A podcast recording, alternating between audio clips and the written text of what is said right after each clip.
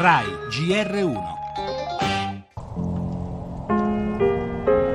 Continuerà anche oggi l'ondata di gelo che ha colpito soprattutto il centro-sud Italia. Allerta massima in sette regioni dove la colonnina di mercurio sarà ben al di sotto dello zero e le nevicate abbondanti. Bufere di neve dal Gargano al Salento, freddo e gelo su tutta la regione. A Bari, la notte più fredda in Sicilia con temperature tra meno 11 e 3 gradi, neve a bassa quota, imbiancate anche le spiagge e le isole Eolie. Le temperature scendono, la solidarietà sale, Firenze si mobilita per i senza fissa dimora. La cosa più importante è quella che noi chiamiamo la solidarietà del buon vicinato, cioè accorgersi che le persone ci sono, vivono per strada, portargli cose calde e anche segnalarci dove sono.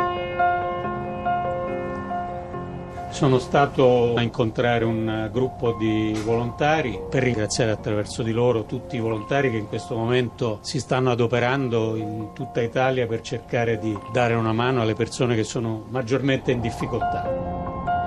Otto morti in quattro giorni e pesanti disagi per chi viaggia, soprattutto per chi si muove in auto lungo le strade del centro-sud. È il bilancio provvisorio di queste giornate di gelo, dell'ondata di freddo che ha attraversato e sta attraversando la penisola.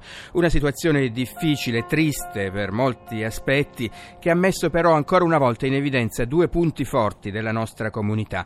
L'organizzazione della protezione civile e l'impegno delle associazioni di volontariato, laiche e non. La solidarietà del buon vicinato, sono le parole pronunciate da Daria Colombrita, comunità di Sant'Egidio di Firenze, ispira in queste ore migliaia di italiani impegnati a portare soccorso alle persone senza fissa dimora, mentre il Vaticano apre i suoi dormitori e mette a disposizione automobili e sacco a pelo per i clochard che vivono nella zona. Un impegno, lo avete sentito, sottolineato anche dal Premier Gentiloni, un incoraggiamento per chi sta lavorando per ridurre i disagi di queste ore.